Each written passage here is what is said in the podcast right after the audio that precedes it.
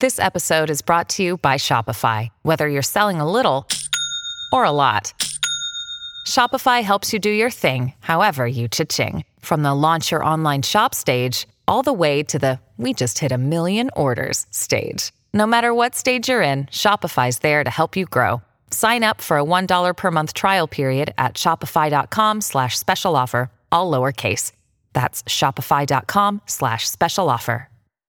Mueller, the special prosecutor, made very clear that he couldn't reach a determination on obstruction of justice, basically because of certain Justice Department guidelines, which uh, didn't allow him to do that, but that he laid it out for Congress, for Congress to do, not for the Attorney General to arrogate to himself the power to do it. Bipartisan members of Congress made it clear that they had lost confidence in Director Comey. And most importantly, the rank and file of the FBI had lost confidence in their director. They're having a good day. I'm having a good day too. It was called No Collusion, No Obstruction.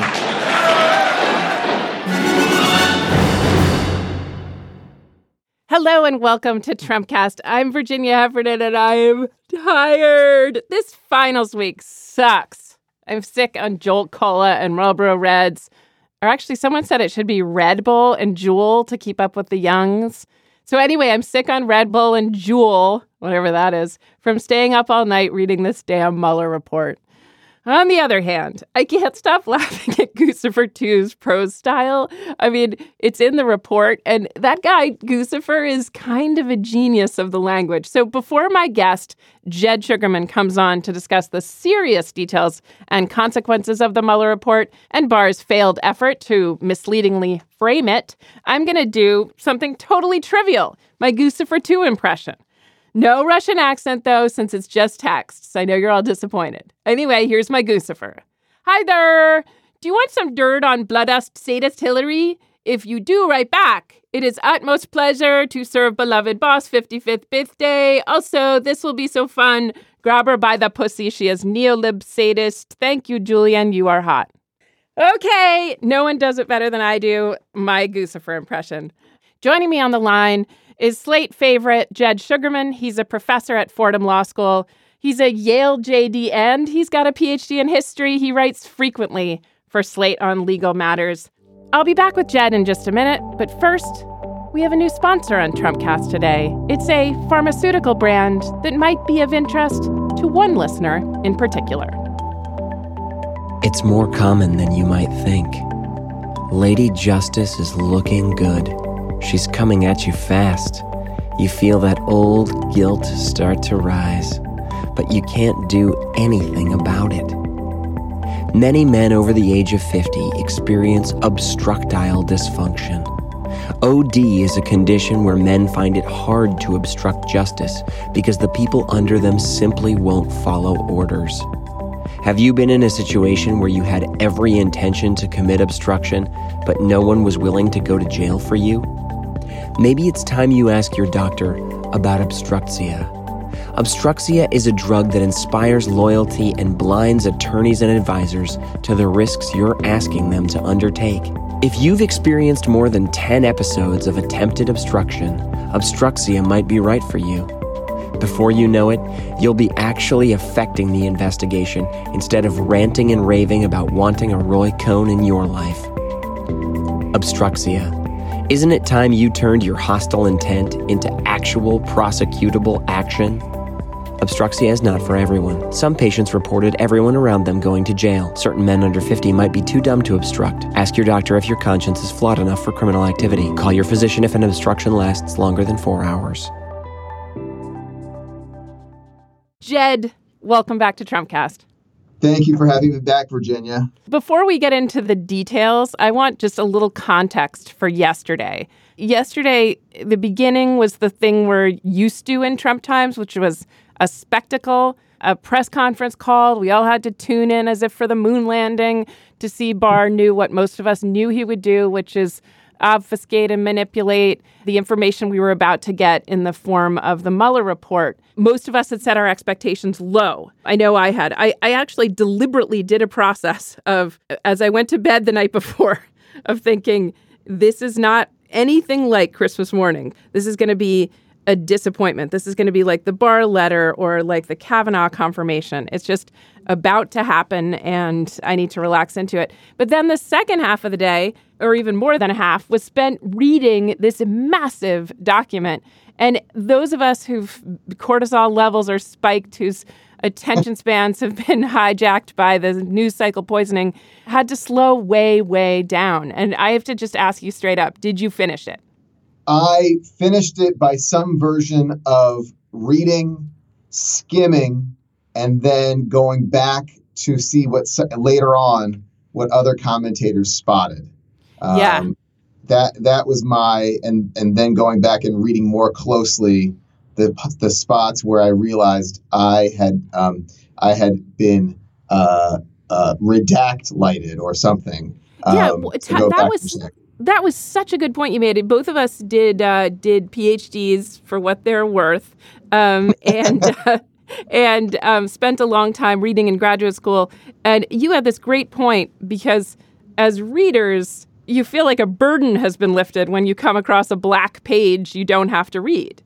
That's exactly right. Uh, my, I think people who spend a lot of time reading big documents in short periods of time whether that's for a, a history or a humanities PhD or uh, as lawyers. Yes. Uh, we all get we all get trained to try and figure out what to read closely and what to skim. And this had the warped effect of re- going and seeing so many blacked out pages. I mean, on the one hand, my first reaction yesterday, I said this to Dahlia Lithwick, and I said, "Oh, this was less redacted than I expected." Mm-hmm. Um, and that was also part of the gaslighting or part of the Barr expectation setting. Yeah. You know, he talked about redactions so much that I think we were all conditioned to expect a lot of redactions. And then yeah. the, the problem is then when you get those redactions on this point, you get trained in the rest of your life to say, oh, this this writer helped me by showing me what to skip. This, yes. This, this is this is less relevant than other stuff. And my brain just did that automatically as I processed it because it was blacked out. Be, but in fact, it might be more important. Well, that's exactly. It is obviously. I mean that, and precisely now that I've had a chance to go back and reread between the things that I, where there are hints that I and other people sort of picked up on that are not blacked out. Then I go back as the, when I went back this morning to go back and check it. I'm now struck by how much significant stuff might be under those redactions. Okay, so you said something to me in DMs that I'm going to make public without your permission, which is you were feeling yesterday critical of Robert Mueller. I mean, that has almost been heresy till now since we've made him our great hope all this time. And with so much ink spilled about his integrity and his conscientiousness and his military discipline. But it wasn't just Barr who to some extent disappointed us yesterday. There was something even in the report, the things it left out, the refusal to commit to further indictments, the general conservatism of it that was frustrating. Yes, let's go there. Okay. Let's talk about Robert Mueller, maybe small c conservative and maybe big C conservative. Now, just yesterday, with uh, I, I, was, I was talking to Dahlia and I said I, I want to defend something by Mueller first. I, I, I think there's a lot of second guessing about not getting a live not getting live testimony from from Donald Trump, and I think that still we have to put that in context. It would have delayed things. It, who knows how that might have triggered? We now know from this actual document on obstruction that Trump already did try to fire him once. So so let me set. The, I want to say that I still think we sh- there's many there are many choices that are uh, I, I, think understandable and hard to question in hindsight. But let me highlight some things that I think are are troubling about the way that Mueller handled both the the Russian contacts question mm-hmm. and the obstruction question. So First, volumes one and two. Volumes one and two. okay. Let me highlight on the Russian question. I think that there were there were spots where the, um, the, the questions were understated and buried and also, there was a lack of clarity from the beginning about what standard Mueller was using.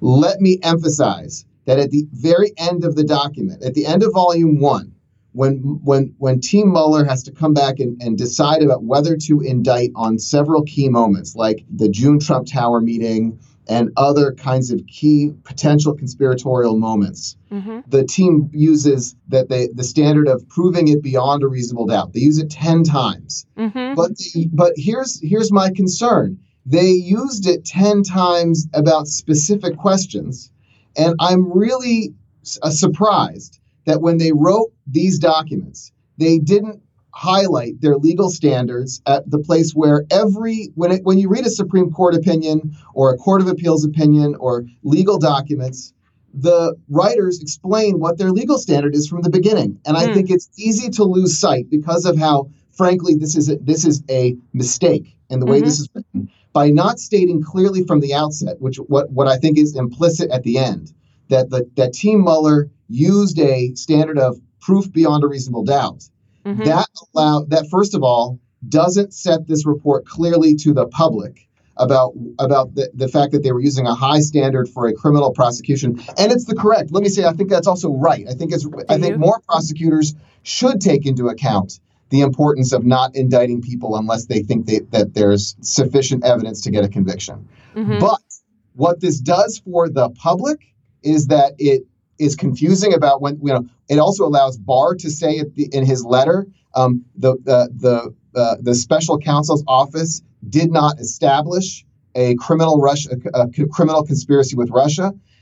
That gave Barr enough room to use that phrase "do not did not establish." Without articulating what the standard was, and I Mhm. actually think that the, the that Mueller's team in some ways accidentally or uh, I think accidentally enabled Barr to do that and wrote this report unclearly from that from that point. That's so that's one big picture point. Yep. Second big picture point. I think that it was an error to use that language about not establishing um, when I think that the evidence they showed in the Russia report does establish um, by by another standard, by a preponderance of the evidence, Mm-hmm. that there was a criminal conspiracy involving Donald Trump himself. So Mhm. again, I, I understand why they didn't indict.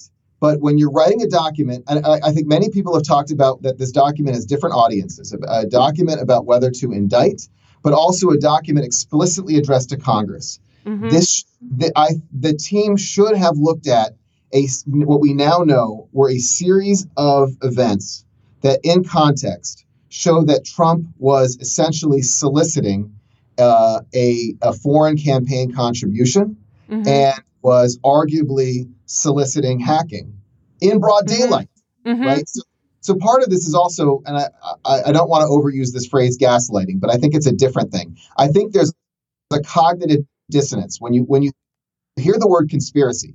You expect it to be behind the scenes, caught on tape in the Oval Office, right, Yeah. and then revealed after investigation. Um, in context, with this report plus what we already saw with our own eyes, when Trump gets up and says, "Russia, if you're listening, go Mhm. find Hillary's emails."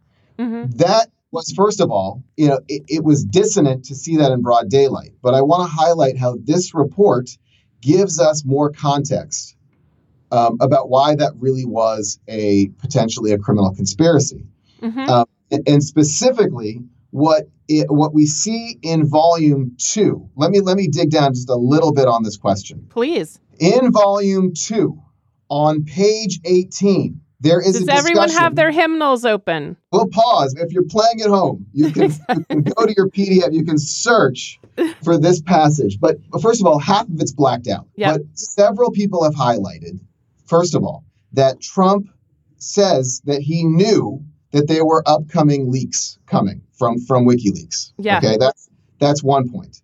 Marcy Wheeler has also suggested that this is this passage helps us see that in the Stone indictment, there was this phrase um, that a senior campaign official, quote, was directed to reach out to Stone about the, the about upcoming WikiLeaks, and that all happens a, a- around this time. So just this period of time is imme- July 22nd. There's a massive WikiLeaks dump.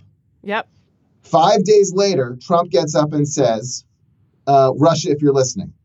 It appears from what's not redacted that in this time frame, Trump knows that there is that there is more coming from WikiLeaks.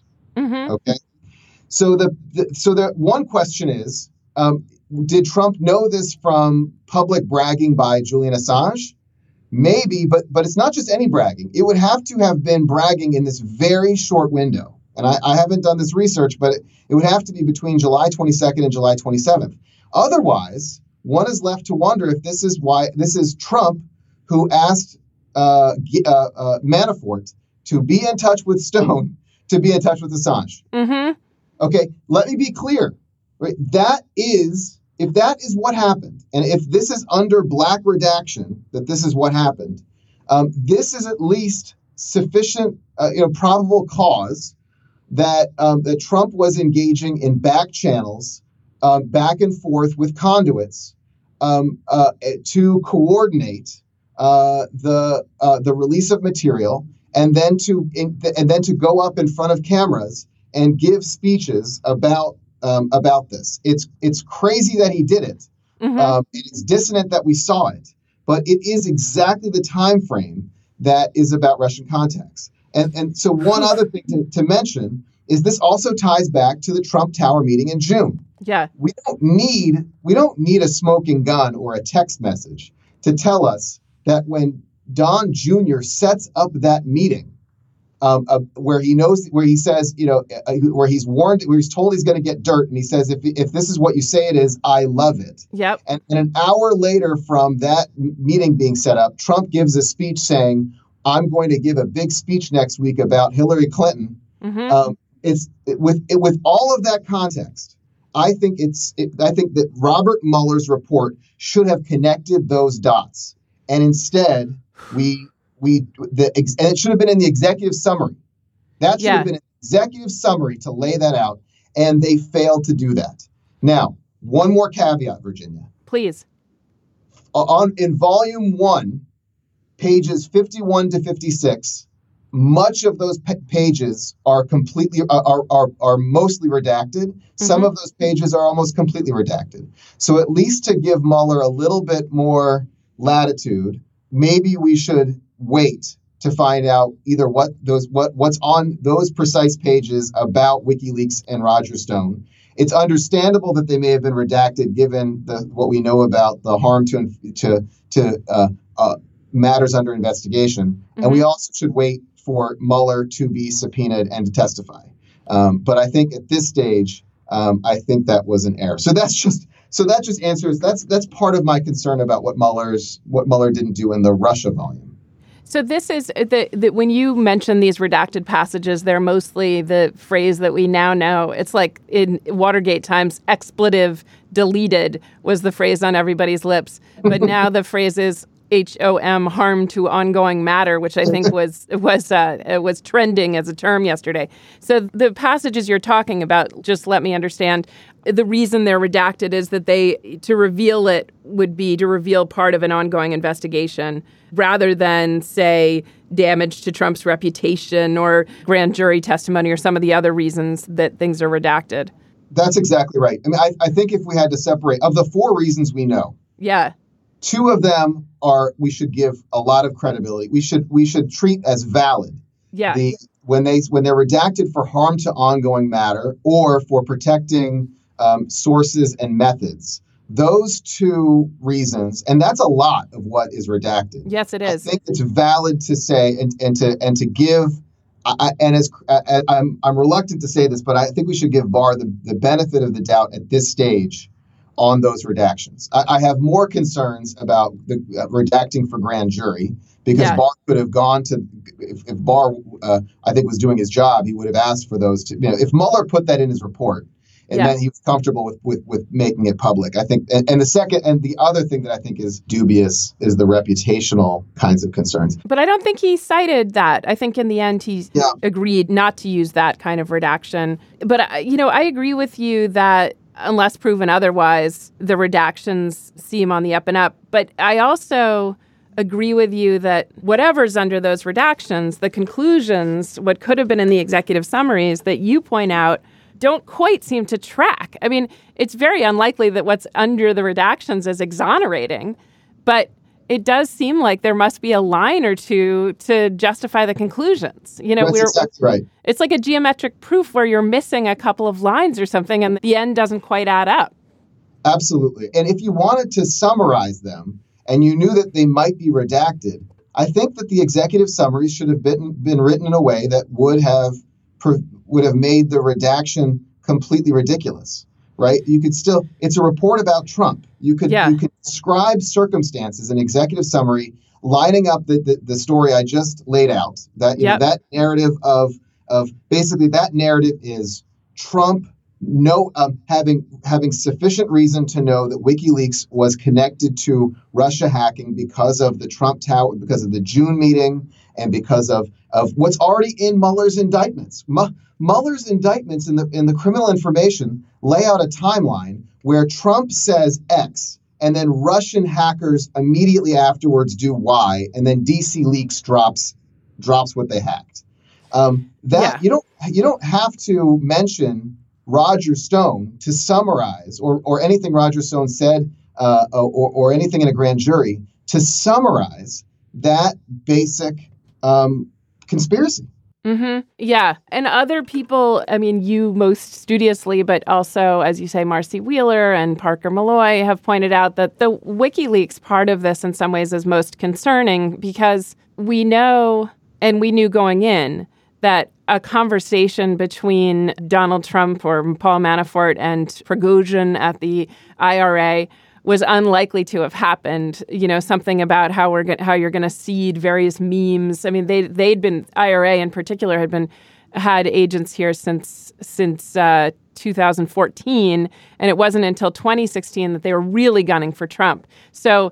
I don't think anybody saw the IRA indictments and said, well, you know, uh, one thing we know is that Mike Flynn was always in close touch with Putin's chef running, you know, the IRA. Right. So that's one thing. And then as for a GRU conversation, so this is military Russian military intelligence, it also seemed unlikely that Don Jr. was talking to the highest levels of the FSB or the GRU and sorting out exactly from the beginning in advance how to hack both the DNC and the RNC. We have to remember they they hacked both of them, but only released the results of the DNC hacks. So it comes down to the publication, right, of this stuff. There were uh, other efforts to solicit hacking. Well, I should say Guccifer, right, is an is Guccifer considered a publishing force or a kind of persona? You know, they said, or is Right. he himself doing the hacking, or does it matter? And I think this is the question too for Julian Assange, right? Yeah, absolutely. I mean, this also raises, I think, going back to the legal standard.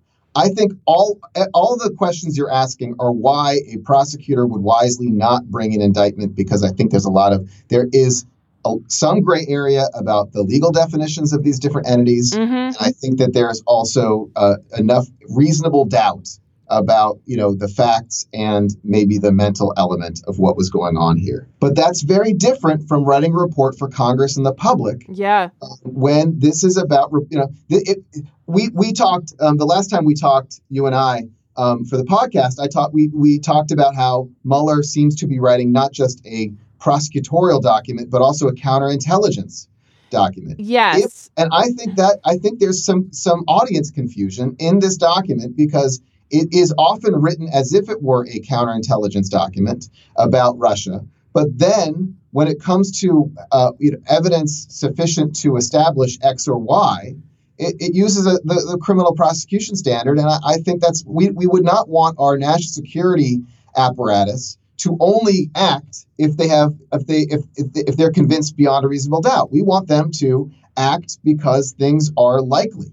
I And- remember the dread Colin Powell saying you act when you have between 30% and 60% of the information. It's very far between, very far from beyond a reasonable doubt, which would be something like 95% if you could put a number on it. Yeah, that's right. And so what he said is if you have 30% of the information, and please, listeners, Jed, don't think about WMDs here, but if you have only 30%, of information. I mean, if you have 30% of information, you know, that's enough. If you have less, it's too little. But if you have 60, if you have more than 60, you've waited too long.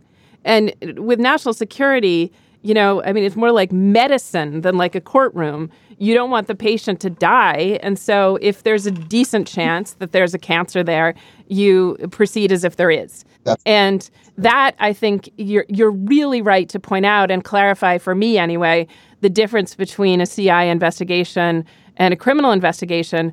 At the same time, the 95% beyond a reasonable doubt, whatever it is, standard is a weird one to talk about for indictments, right? Like if I if I have plenty of circumstantial evidence that someone's dealing heroin, I you know, I can get a subpoena for a warrant, I can and I can indict. I'm not convicting. Of course you're not convicting on a standard below reasonable doubt, but but uh, but but but that's preponderance of the evidence, right? Yes, but okay, so that's right. Explain But- this to me because this is hard for me. So this is, and I've spent a lot of time trying to think through this about what is the right standard, because I also am troubled about the mismatch I personally feel about mass incarceration on the one hand and prosecutorial overreaching in our system generally, Mm-hmm. and then what we have in our white collar world um, after you know the the 2008 Great Recession, where no one gets indicted, right? Yes. one Yeah. one person who had nothing to really do with that episode um, during the Obama administration. So, but let me take a step back. I I, I think it's important that I, I'm not saying that you can only indict if you know that you've got pr- proof beyond uh, a reasonable doubt at 95 percent. But I also think it's a mistake to say that whenever a prosecutor thinks that there's probable cause, they should always indict or recommend indictments. That number that you gave between of Colin Powell between 30 and 60 Yeah. about acting, that's sort of a, that's a window around, you know, more likely than not.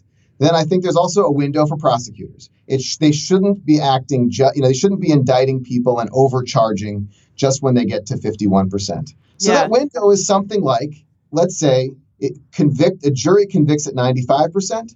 Prosecutors should be anticipating that once they, you know, if they're able to then get more evidence, they could get to 95, but they've got to be starting around 70 to 80. They, they can get Yeah. an indictment at 51, but should they? They can Mm. get a warrant at 51, but a warrant is not putting someone into a grinder of our legal system. So Yeah. I, I wish we had a more consistent approach across crimes. I wish that with mass incarceration, prosecutor on, on, on with you know with everyday people, that prosecutors had this ethical stance. I, I I'm concerned they don't.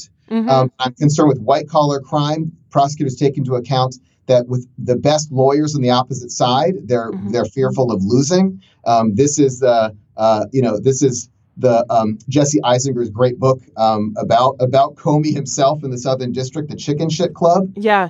um, you know, about the reluctance to bring white collar crimes. I, I think in this case, that window is fair.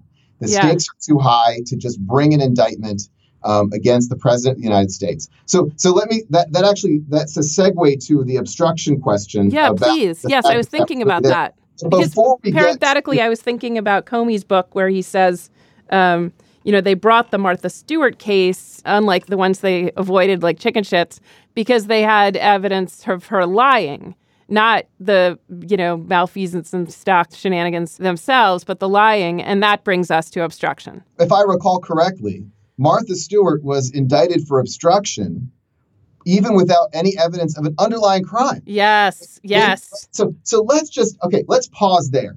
This entire idea that Barr has presented, um, and that is sort uh, that shapes the Mueller report, is that you um, you that you don't bring an obstruction indictment unless you find evidence of an underlying crime, is wrong. And Martha Stewart's case, you know, she, Martha Stewart might have something to say about that in her experience. So it's actually the opposite, right? The- Mhm. it's the fact that it's not that the lack of underlying crime means that there's no obstruction. It goes the other way. It's the facts of obstruction mean you can't really say much with confidence about whether or not there was an underlying crime. Okay. Mhm. So that's one thing. I, but before we get to obstruction, I do want to highlight one other error. I think that Mueller understates the evidence that he shows the world about Manafort and Gates and what they knew about Kilimnik Yes, Let please. just- let me just highlight this. It's really important. Um, what we now see in this report is that Man- is that Manafort and Gates knew that Kilimnik was a Russian spy. Gates tells Manafort. it- It's not just that Kilimnik is co- connected to Deripaska and U- and Ukraine. Mhm. It's it, the report tells us that Gates tells Manafort, "Come on, dude, Kilimnik's a Russian spy." Um, that's mm-hmm. that's a paraphrase, but but and, the, and, and Gates was also a supremely good cooperating witness with Mueller. So th- there's no there's no doubt that when he's I mean he gives up a lot. Let's just put it that way. Well, I mean, let's pause there for a second. I mean, uh, Mueller is right to understand the the challenges of relying on Gates for an indictment. We know that in Manafort's trial in the Eastern District of Virginia, the jury, when the jury talked afterward, they had they had doubts about Gates. Um, without corroborating testimony from others, um, it's very hard to rely on Gates himself. On oh, the other okay. hand, it is right. So I, I can understand why you wouldn't want to bring a criminal prosecution based solely on Gates's testimony. I think that's that's reasonable. But on the specific question about whether Kilimnik was a Russian spy, hmm. you don't have to. You don't need twelve witnesses to tell you that this guy is connected. A former, you know, one just simply has to look up Kilimnik's background to be to, to show you that that's uh, not a not a tremendous leap from the facts. And the, but here's the key detail that we learned mm-hmm. in this report. We learned that Gates and Manafort were regularly giving Kilimnik internal polling data, not not just you know sharing the CNN big poll. They were sharing internal polling data for months with Kilimnik. And then on August 2nd, we know in this report that Manafort gives Kilimnik 70 something pages, including not just internal polling, but identifying Wisconsin, Michigan, mm. Pennsylvania, and Minnesota as the target states. Which what should trip wires for anyone who lived through the 2016 election because, of course, three of the four of those states decided the election for and Trump. Minnesota was closer than it ever was before. Yeah. Now, so here's where I have concerns about the way that Mueller wrote this report. Mueller then goes into detail about that Manafort Gates, um, about their about their motives, and he says, well, they might have been motivated by the campaign, mm. or they might have been motivated by getting in the good graces with Deripaska, but given that there were legal issues, et cetera. How are those two things different? Right? How do you get in the? Yeah. Is it that the is it it was was the polling data showing that Manafort was a really good pollster or that he was good at creating graphics? Hmm. The point of the of sharing the internal polls with Kilimnik was related to the campaign and to show that the campaign was close. And it would have been at least maybe not beyond a reasonable doubt, but certainly beyond probable cause that mm-hmm. if you knew that Kilimnik was a spy, and if you knew that all around the summer of 2016 that Russians were, uh, you know, you'd been in a meeting in Trump Tower with Russians telling you that they had dirt, right? Yeah. Um, and, and then you give them polling data and identifying which target states might be important. I mean, come on, that that might not be beyond a reasonable doubt, but that is enough to highlight in a uh, to to not include the sentence that there was that they could not establish that there was a that there was a a, a conspiracy between between Trump campaign officials and Russia. Again, just like you said before, you don't need Manafort to have a one-on-one meeting with Putin to mm-hmm. establish a conspiracy. There mm-hmm. are cutouts, there are go-betweens, and a conspiracy often works with indirect contacts. I think that moment Mueller should have framed it and put it in the executive summary as something to identify for Congress, right? To, to make the public see that as opposed to trying to find that on page 155 around all these other redactions. There are certain, and I wonder about this, and I, I don't want to break your stride, but there are certain moments where you can almost imagine a conflict in OSC. And there's some other evidence that there might be some conflict there, where there's a discussion about can we say Kilimnik is a spy? Well, in English and American common law, you have to be very careful about saying that. But in common parlance, we always hear once KGB, always KGB, that the oligarchs don't do anything without Putin, that Prigozhin, Putin's chef, is essentially an agent of the Russian government. But all those things, there's a certain um, decorousness to Mueller about making these calls that people, you know, and you don't have to be Seth Abramson or Louise Mensch to connect these dots. These are the kinds of things that we've known about how Russia works all the time. I mean, anyway, and then the second yeah. great example of that is Michael Cohen saying he, in in many places that he was directed to lie by Donald Trump, and then clarifying that before Congress to say he doesn't say, "Soldier, you now must lie." What Trump does is speak in some kind of code, like an extorter. You know, it, like this is the way it happened, right, Mike?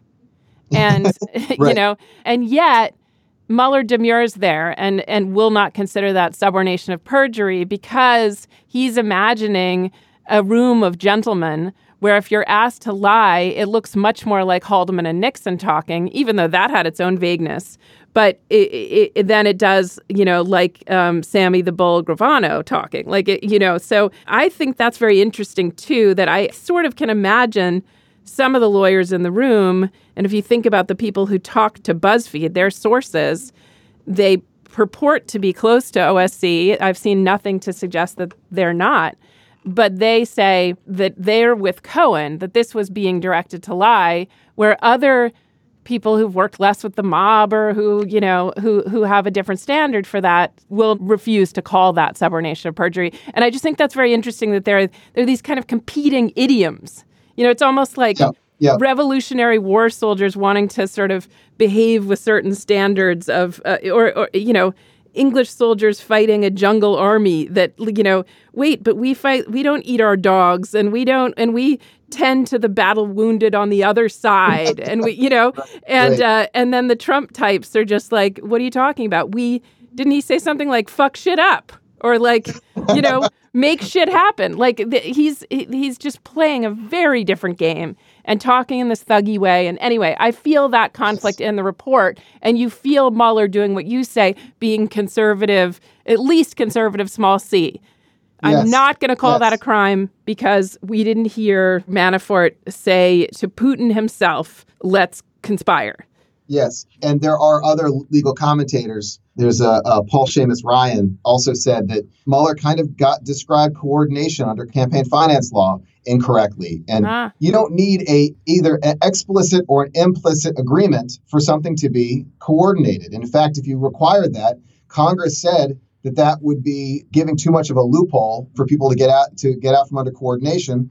Um, it, it can be loosely uh, coordinated by by context and not by implicit or explicit agreement. So that seems to be a mistake too, given that the campaign finance questions are part of this criminal conspiracy. Yeah. Right? Soliciting a foreign. Let me also say, I agree with the Mueller conclusion that simply meeting Rush, meeting foreign foreign officials or foreigners and having conversations with them, that cannot be criminal, right? We cannot call that receiving something of value is simply ha- talking to or meeting with Veselnitskaya, right? So Mhm. I think it is very important that we acknowledge that we shouldn't turn campaign finance law into something that would put a chilling effect on the First Amendment. Mhm. Nevertheless, I think it's important to distinguish between that correct interpretation of campaign fa- finance law and what seems to be an incorrect um, interpretation of campaign finance law when there is a when there's coordination not requiring such a such a coord uh, requiring such an agreement. And I think that's what I was um, talking about before. And Um, and also- conspiracy, I mean, conspiracy and RICOs are by nature. I think conspiracy means whisper together. That these Yep, are not handshake contract deals. And for the prosecutors in the room in, in the special counsel's office who were accustomed to dealing with the mafia, I mean, I, I don't know. What I keep thinking about with Mueller is that he turned the FBI into a counterintelligence operation after 9 11, and that he's probably still fighting the last war. It's just human nature. And Yeah. it, counterintelligence probably interests him more than the criminal stuff. And he's used to thinking about the really complex operation of trying to find terrorist organizations that work in cells as opposed to mafia thugs who hide in plain sight. And Right. and that this thing is so brain scrambling that I honestly don't blame one brain, Robert Mueller's, for being unable to get every part of it. But I do hold out hope that the counterintelligence investigation, much of which is redacted here, some of which just isn't here at all or isn't even hinted at here, will still, in the hands of the FBI, pull off more indictments. I think that's right. I mean, just one quick thing. When you said conspire and whisper together, it popped Yeah. into my head. Oh, that sounds really interesting. And I just quickly looked it up because I thought spire also like respirate. And that's that's Oh, right. yes. It's actually it's actually to breathe together. Yes, to breathe together. communicate. You Yes. it's not even to whisper. The the origin of the word conspiracy is to coordinate, even if it's by com- just body language. The, the, the literal body language of breathing is enough to be etymo- etymologically a conspiracy. That's And- amazing. And that is also very much what Michael Cohen, and I still hold on to, Mr. Trump speaks in code, and I understand that code. Yes, they've been breathing together for so many years. Yes. and, of- and wasn't there a passage? Correct me if I'm wrong, but wasn't there a passage where um, Trump says to one of his lawyers in the obstruction side, maybe it was to McGahn, "Oh, I've never had a lawyer take notes before." It- I think it may have been Jamal Greene at Columbia who may have said this. Who said this is the most damning sentence in the entire report, and, I- and that is dead on. Yes. It speaks volumes, or it breathes volumes, about how Trump doesn't get nailed for crimes over the course of his career. And again, here, he doesn't have, he makes sure that his lawyers don't take notes. He doesn't text, he doesn't email, Mhm. and he is just a master at, at, at surrounding himself with people who will follow his breathing and body language. yeah. But on obstruction, let me say that uh, this is both how Barr, I think, mischaracterized the obstruction and also how Mueller sets up that this mer- mischaracterization. And this is also about Mueller being a big C conservative in terms of executive power. Mhm. Um, you know, I think that the obstru- there are so many episodes in the in the obstruction volume that are um, that I think are pretty damning. Yeah. Um, and if Mueller Mueller should have written a sentence like, um, "But for the OLC policy, right, or uh, uh, of not indicting a sitting president, Mm. there would there was sufficient evidence here there to indict for obstruction of justice. I mean, I, I Mhm. just think when you look at the you look at these events, um, whether it was firing Comey, trying to fire uh, Mueller himself, Mhm. um, and and some of and in context, uh, what seemed to be pardon dangles. That, that it seems like Mueller. I, I understand why Mueller concluded. I'm not begrudging. Let me be clear. I, I think that Mueller probably made the right decision here, not to Hmm. call for an indictment. But I Hmm. think that, that that this was not written clearly enough to say that this was probably criminal. Um, I think it's explicit that Mueller is inviting Congress. I think he talks about, you know, he talks about the separation of powers and Congress's role. Mhm. But I think that the report should have been clearer about how this constitutes legal obstruction.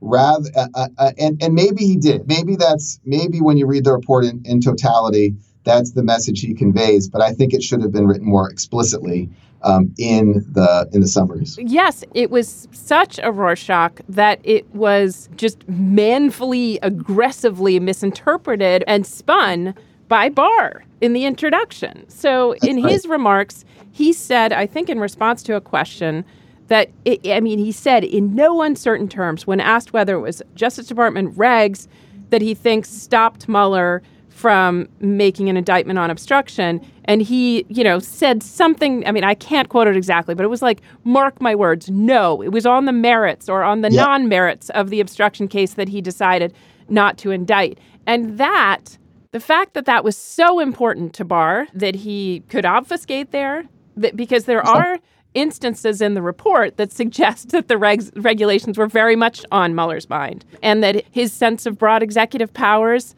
and God bless him, you know, we've had everybody's least favorite poltergeist, Ross Garber, on this show, the impeachment defense attorney, who I think from private conversations is politically liberal.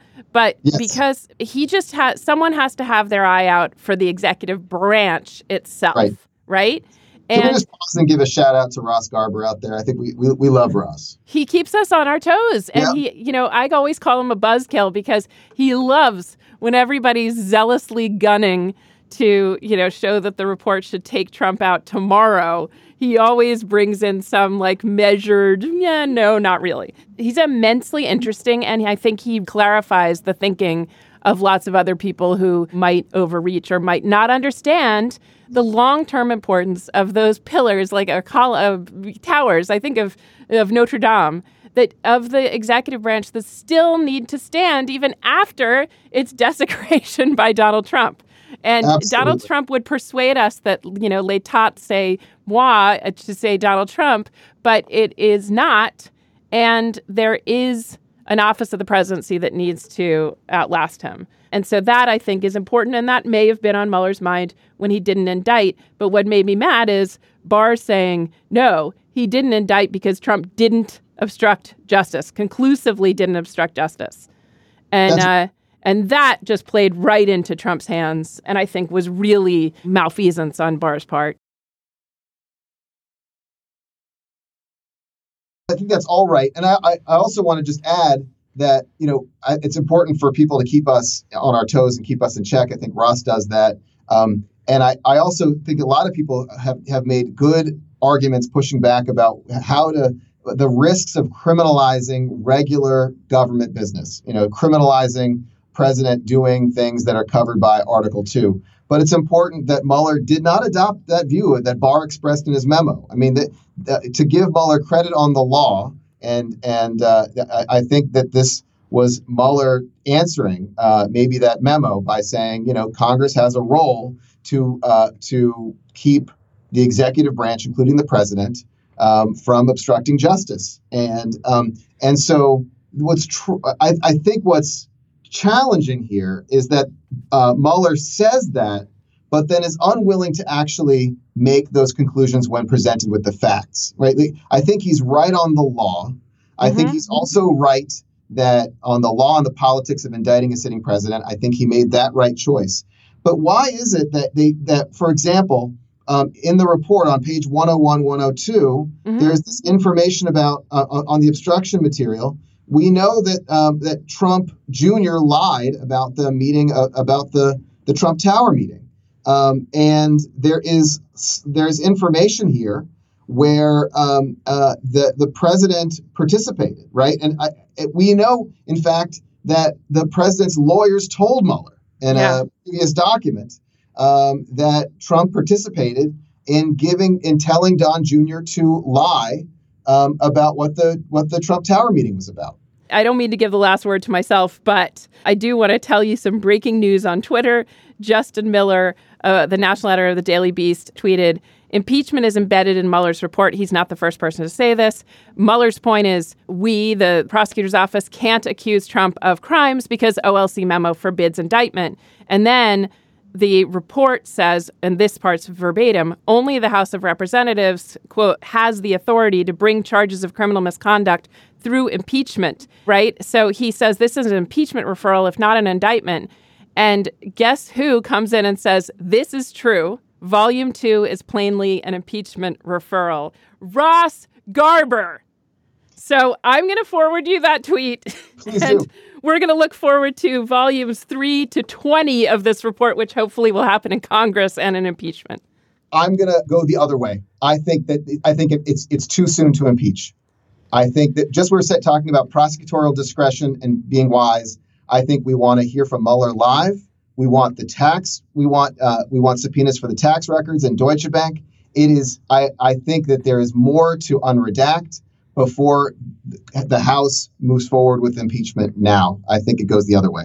Who wants to agree on everything? I am glad to hear you say that. Jed Shugerman is a professor at Fordham Law School with a Yale JD and PhD. He writes frequently for Slate on legal matters. Thanks very much for being here, Jed. Thank you, Virginia. And that's it for today's show. Tell us what you think. Let's make some Twitter threads together. I'm page 88. The show is at Real Trumpcast. Ross Garber, if you want to weigh in, I'm all ears. And before we go, I highly encourage you to sign up for Slate Plus. Today's the day. It's a mere $35 for the first year. That's highly competitive pricing for top quality content. Go to slate.com slash Trumpcast Plus. That's slate.com slash Trumpcast Plus. Our show today was produced by Melissa Kaplan with help from Merritt Jacob. Everybody needs a nap today. Steve Waltien performed today's sketch. I'm Virginia Heffernan. Thanks for listening to Trump